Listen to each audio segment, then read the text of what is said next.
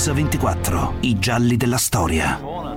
Quella mattina dovevamo accompagnare Olof Palme al campo da tennis. Arrivammo in Gamlastan alle 9 meno un quarto. Fermammo l'auto dietro l'angolo poiché la strada era chiusa al traffico. Olof Palme mi venne incontro, ci salutammo e mi ricordò del tennis. Era di buon umore, poi insieme salimmo in macchina.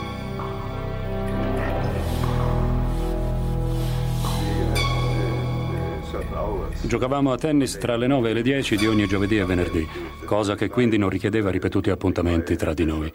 Era di ottimo umore, come al solito arrivò in ritardo e come al solito fece una sauna alla fine della partita. Ricordo esattamente che quella mattina discutemmo degli indirizzi della TV svedese. Io ero allora il direttore generale dell'equivalente svedese della vostra RAI. Palme era insoddisfatto di come il governo stava conducendo la politica televisiva.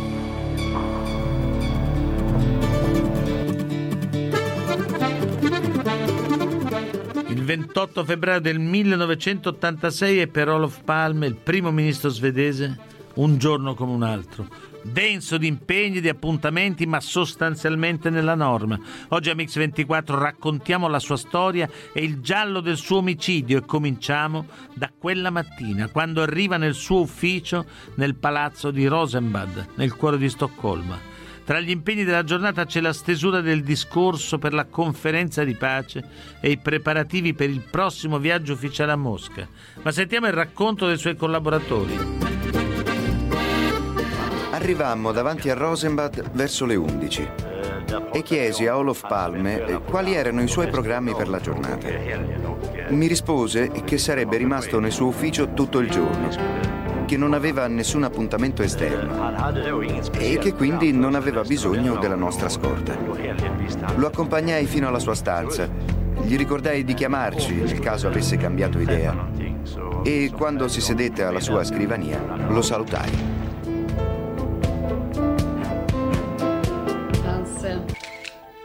Arrivammo alle tre del pomeriggio nel suo ufficio. Io e un giornalista. Mi sedetti di fronte a lui e scattai delle foto.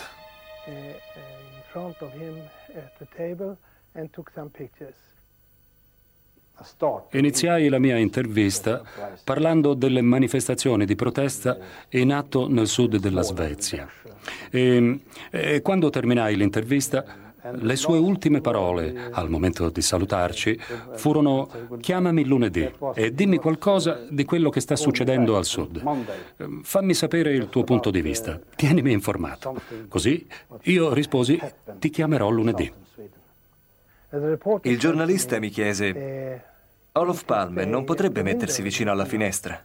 Potresti fotografarlo mentre guarda fuori. Ma io avevo in mente un'altra foto e dissi, lo so che i vetri sono blindati, ma penso che comunque non dovrebbe stare lì.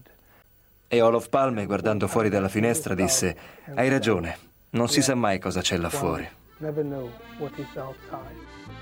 Quindi Palme manifesta una certa riluttanza a mettersi vicino alla finestra, nonostante i vetri blindati. Quella situazione gli dà una sensazione di paura. Ma di che cosa poteva aver paura un uomo famoso, importante, apparentemente amato da tutti, un grande trascinatore di folle, un seduttore come Olaf Palme? E se è così, come si spiega la tranquilla serenità con cui trascorre quell'ultima serata? Lascia l'ufficio alle 17.45 e si decide di raggiungere casa a piedi, tra la gente, come un cittadino qualsiasi, e non avvisa la scorta e non la informa neanche del fatto che ha deciso di andare al cinema con la moglie e il figlio. Palme vuole vivere la sua vita privata come una persona qualsiasi. Ascoltiamo le parole del figlio Martin. Eravamo davanti al cinema da pochi minuti quando i miei genitori arrivarono. Parlammo per un po'. Poi, entrando nel cinema, mio padre mi raccontò che il regista del film gli aveva proposto una parte ma che lui aveva rifiutato perché doveva interpretare il ruolo di un personaggio antipatico. Per Olaf Palme, nel buio di quella sala cinematografica, ormai è cominciato il conto alla rovescia. Quella tranquilla serata sta per trasformarsi in tragedia. Pochi minuti soltanto, una manciata lo separano dalla morte. A raccontarci quei momenti è l'infermiera dell'ambulanza che accorse sul posto. Perti Schomberg. Ricevemmo l'avviso dalla centrale, ma quando arrivammo sulla Svea Wagen, all'incrocio con la Tunnel Gatan, c'era già sul posto un'altra ambulanza che stava rientrando in un piccolo centro fuori Stoccolma, quando sulla Svea Wagen era stata fermata da alcune persone. C'erano una quindicina di persone intorno e una pattuglia della polizia era al lavoro, rilevava le testimonianze. Olof Palme era già sulla lettiga. Quando mi avvicinai, notai che perdeva una quantità di sangue notevole dalla bocca.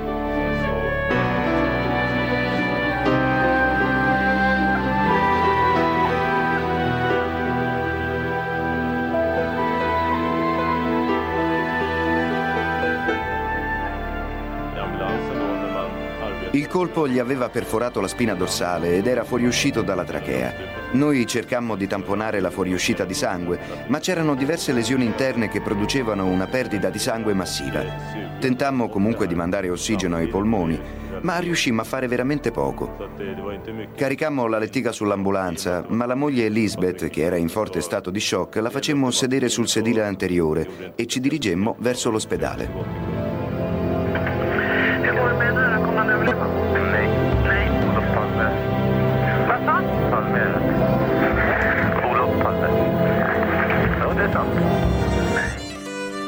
Quando arriva all'ospedale le, condizioni di Palme sono disperate, tanto che ormai dopo pochi minuti si può soltanto accertare la morte dello statista. La moglie Elizabeth fortunatamente è colpita soltanto di striscio dal secondo dei due colpi, sparati dall'assassino. Ma chi era Olaf Palme?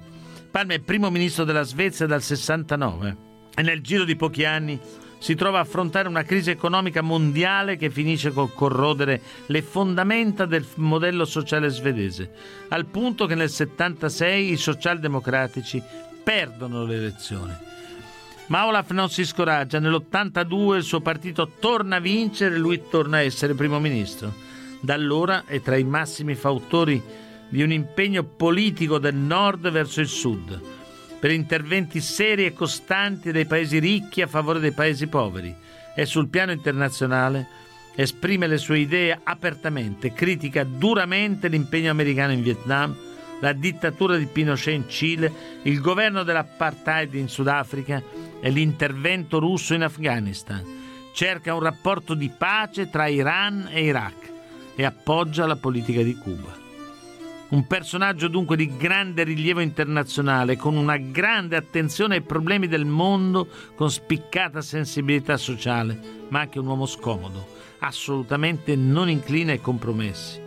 Un uomo che diceva la sua alle grandi potenze sui grandi temi, ma nonostante questo chi poteva avere l'interesse a realizzare un'esecuzione così violenta, così bestiale e così calcolata? Per capirlo, cerchiamo di tornare ancora a quella notte. Quale fu la prima reazione dei media? E della polizia alla notizia dell'assassinio del loro leader? Ce lo racconta il DJ di Radio Svezia 2, Jan Preger, e lo scrittore Perti Putanien. Iniziai a lavorare a mezzanotte e a mezzanotte e venti ricevetti una telefonata da una giornalista del sud della Svezia che mi disse perché trasmetti del rock and roll quando il primo ministro è morto? Io risposi che era una cosa assurda da chiedermi, perché dovrebbe essere morto? E lei mi rispose che gli avevano sparato e aveva appena letto via Telex la notizia diramata dall'agenzia giornalistica svedese. Gli dissi che dovevo controllare se era vero, perché noi abbiamo una lampada spia in studio che dovrebbe accendersi se c'è qualcosa di importante. E andai a controllare e la lampada era spenta. Così continuai il programma. Ma poco dopo ricevetti un'altra telefonata da un amico giornalista che lavorava in Svezia come inviato della radio inglese. Lui mi disse che aveva ricevuto una comunicazione dalla BBC di Londra che il primo ministro era morto, che gli avevano sparato qui a Stoccolma. A quel punto pensai che era vero. Ma la luce della lampada non si accendeva, così avevo ancora dei dubbi se fosse vero o no. Più tardi ci accorgemmo che la lampada era rotta e che non funzionava.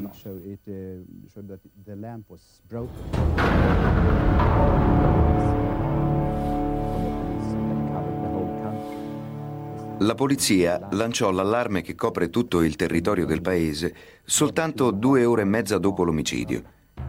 E fu soltanto allora che la notizia raggiunse gli aeroporti. Ma fino a quell'ora nessun aereo fu fermato, nessun treno fu fermato e non fu chiusa nessuna via d'uscita dalla città. E l'unica spiegazione che la polizia diede fu che non sapevano chi cercare. Il quadro è a dir poco inquietante. Molte, troppe cose non funzionarono quella notte in molti, troppi settori della polizia e della televisione e dei giornali. Fu soltanto l'impreparazione di fronte a un'emergenza così drammatica oppure c'è qualcos'altro, qualcosa di losco dietro tutto questo? Noi a Stoccolma abbiamo trovato il poliziotto che per primo arrivò sul luogo della sparatoria, ma fu subito estromesso dalle indagini. Sentiamo la sua testimonianza. Ero nella mia auto di servizio con un altro poliziotto quando fummo fermati da una persona che ci disse che c'erano stati degli spari dietro l'angolo. Ci dirigemmo con l'auto sul posto e quando arrivammo c'erano una decina di persone in circolo e nel mezzo c'era un uomo disteso supino in terra e c'erano due persone che gli praticavano un massaggio cardiaco. Dietro queste persone c'era una donna che urlava, sconvolta. Tentai di parlarle e infine mi disse sono Lisbeth Palme, la moglie di Olof Palme ed è Olof Palme l'uomo colpito. Quando fui fermato dall'uomo sulla strada, guardai il mio orologio la prima volta. E anche il mio collega guardò il suo orologio appena arrivammo sul luogo del delitto e notammo la stessa ora, le 23.30. E quando arrivammo alla stazione di polizia, chiesi a che ora avevano mandato l'allarme e loro dissero alle 23.23. Risposi che era impossibile, che avevo ascoltato l'allarme alle 23.29 e la risposta fu erano le 23.23 e basta, nessuna discussione. In questo rapporto scrissero che io ero là alle 23.23. È sbagliato, è una grande menzogna. Nel 1993 io chiesi un documento che fu compilato quella notte nella stazione di polizia e sapevo che era stato scritto a mano e chiesi di guardarlo e di avere una copia. Ma quando ricevetti la copia, il documento non era scritto a mano, ma scritto a macchina e era stato manipolato. Non era vero e non era esatto. Diceva che c'erano 14 auto della polizia sul posto alle 23.23. 23. Ma non era vero, perché c'erano solo due macchine a quell'ora sul posto e diceva che io ero lì alle 23.23. 23. Ma è falso, perché io ero lì alle 23.30. C'è un nastro, un nastro audio, che fu registrato nella stazione radio la notte del delitto. Tutte le telefonate che arrivarono dalle prime persone accorse, tra cui un tassista che chiamò la sua centrale operativa e un altro testimone, e tutte le conversazioni fatte anche dalla polizia alla stazione d'allarme in quei minuti cruciali, eh, furono registrate e dalle varie registrazioni emergono contraddizioni. C'è una telefonata dal radiotaxi che è arrivato sul luogo del delitto pochi attimi dopo l'assassinio, poi c'è una centralinista che chiede l'invio di un'ambulanza e avvisa la polizia di quello che è accaduto. Ma poi accade qualcos'altro. Un'altra telefonata. La centralinista chiama la polizia che risponde dando l'impressione di non aver ricevuto la chiamata precedente e quindi di non sapere praticamente nulla dell'accaduto. E allora anche questo è un disguido? Intanto si segue la pista dell'arma. Alla conferenza stampa successiva all'omicidio si dichiara che il calibro della pistola utilizzata dall'assassino è una 357 Magnum. Ce ne parla il criminologo Leif Persson. Il primo proiettile fu trovato la mattina dopo, a circa 25 metri da dove fu sparato. E quello fu il secondo colpo, quello diretto a Lisbeth Palme. Il secondo proiettile fu trovato due giorni dopo. Ed entrambi i proiettili furono trovati da passanti e non da investigatori della polizia. Se abbiamo i proiettili, possiamo facilmente controllare se questi sono connessi al delitto o no. Si può provare al 100% comparando i resti di tessuto umano sul proiettile, perché ovviamente quando trapassa il corpo mantiene tessuti o cellule della vittima. Ma purtroppo in questo caso, quando furono trovati i proiettili, vollero controllare il calibro con la precisione, così li lavarono. Hans Holmer, a capo della polizia svedese di Stoccolma, prende il comando delle indagini sull'omicidio di Palme dal giorno successivo al delitto. Il primo risultato del suo lavoro porta ad affermazione sulla rarità dell'uso di quel proiettile, poi dell'arma del delitto successivamente smentiti da indagini più accurate. Quindi, con l'ausilio di sofisticate apparecchiature noleggiate dalla polizia, si arriva a un identikit dell'assassino che in seguito non ebbe alcun riscontro in particolar modo in rapporto alla testimonianza di Elizabeth Palme. Incriminata per l'assassinio è prima il 33enne Victor Gunesron, ma gli indizi non furono sufficienti neanche per un processo inquisitorio. Poi è la volta della matrice kurda, con centinaia di arresti e perquisizione senza nessun risultato effettivo. Dopo due anni di indagini inutili, Hans Holmer si dimette. Con il nuovo gruppo incaricato delle indagini si arriva quasi subito all'incriminazione di Christian Peterson, alcolizzato, dedito a droghe, già accusato di omicidio. Dopo alcuni pedinamenti viene sottoposto alla prova del riconoscimento da parte di Elizabeth Palme, che in lui riconosce l'assassino. Questo lo porterà a una condanna all'ergastolo nel processo di primo grado. Il processo d'appello scagionerà completamente Peterson, mettendo in discussione tutte le prove, compresa la testimonianza di Elizabeth Palme che vide l'assassino solo per un paio di secondi. Anche in questo caso, come quasi sempre nei casi di delitti politici, la tentazione è quella di attribuire la responsabilità a un pazzo che per le ragioni più strane scarica la sua violenza contro la vittima. Ma in questo caso la teoria del random killer non regge. Non regge perché è una caratteristica comune a quasi tutti i casi di questo genere nella storia dei diritti politici, e cioè quello di vedere questa violenza scaricata all'improvviso, all'impazzata in modo convulso. A Staccolma quella sera le cose non sono andate così, come lo ricostruisce per noi il giornalista Lars Borgnas. Quello che successe, se analizziamo le testimonianze di quella notte, è che scopriamo nel killer un uomo non con esitazioni, come potrebbe essere uno psicopatico, ma troviamo un uomo molto distinto che spara un colpo che immediatamente ammazza Olof Palme e poi ne spara un altro che solo ferisce Lisbeth Palme e poi, molto distintamente, si gira, mette la pistola in tasca, inizia a camminare e poi, più lontano, inizia a correre senza panico. Questo è quello che accadde. Possiamo dire che era uno psicopatico? Se così fosse, sarebbe uno psicopatico molto disciplinato. Quindi è facile pensare a un killer professionista, ma se si trattava di un killer, chi c'era dietro? Chi era così tanto disturbato dalle azioni di Olaf Palme da progettarne l'eliminazione fisica? Ce ne parla un dirigente televisivo, Harry Shane, il figlio di Olaf Palme, Joachim.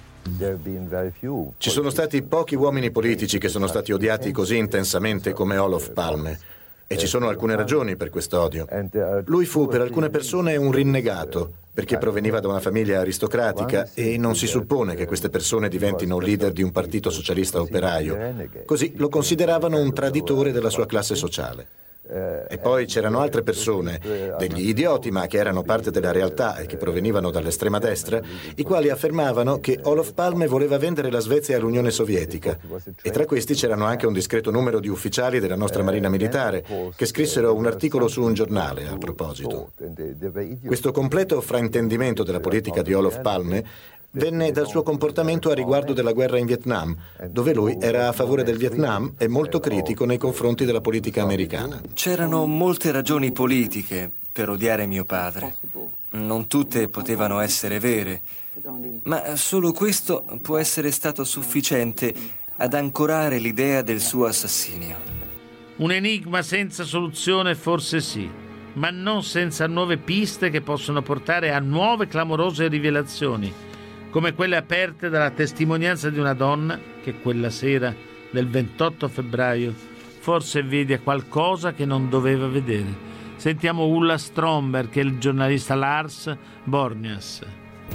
Quel venerdì avevo finito di lavorare e stavo tornando a casa. Era una notte freddissima, tirava un vento fortissimo. Sulla piattaforma, uscendo dalla metropolitana, vidi un uomo che entrava e camminava incontro e sono certa che aveva una specie di antenna che sbucava al lato della sua testa Pensai, cosa sta facendo quella a quest'ora, al buio? E incuriosita, dopo che gli passai davanti, mi voltai e lo vidi parlare in un walkie-talkie. Non riuscii a capire cosa stava dicendo, ma vidi chiaramente che aveva un walkie-talkie.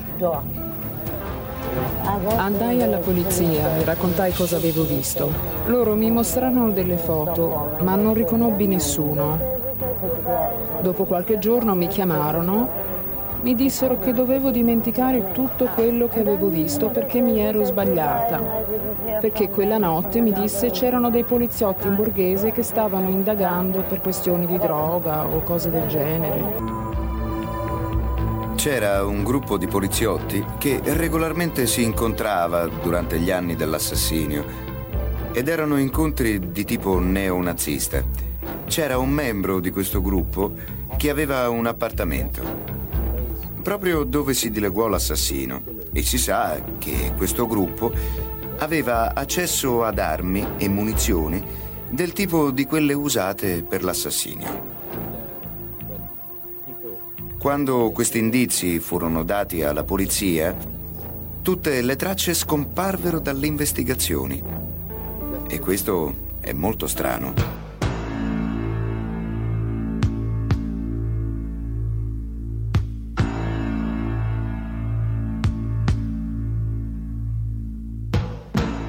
Funzionari di polizia che partecipano a riunioni di estremisti di destra, intimidazione testimoni, indizi cancellati e ancora la società telefonica svedese mette a capo del Dipartimento di Sicurezza un inquietante personaggio che però si dimette pochi giorni dopo l'omicidio del premier svedese. Negli anni seguenti sfumano rapidamente altre piste, da quella che vede coinvolti i servizi segreti sudafricani poi il PKK, il Partito Comunista Curdo, infine la struttura segreta di Staibin della P2 e poi a nulla portano le meticolose indagini del famoso scrittore Stig Larsson, autore della saga Millennium. Larsson era uno dei maggiori esperti europei dell'estremismo di destra e per anni, fino alla sua morte, ha cercato la verità sul caso Palme. Nel febbraio del 2011, 25 anni dopo l'omicidio, una modifica di legge ha evitato la prescrizione. La morte di uno dei politici più importanti della storia della Svezia non ha colpevoli, è un caso ancora aperto. A poche decine di metri dal luogo dove è stato compiuto l'omicidio, sul marciapiede della centralissima via Sveavagen c'è una targa. La gente passa, la calpesta e forse non sa neanche più a che cosa si riferisce. Per i gialli della storia ringrazio Francesco Anzalone e Antonella Migliaccio. Le puntate di Mix 24 si possono riascoltare sul sito www.radio24.it nella pagina dedicata a questa trasmissione.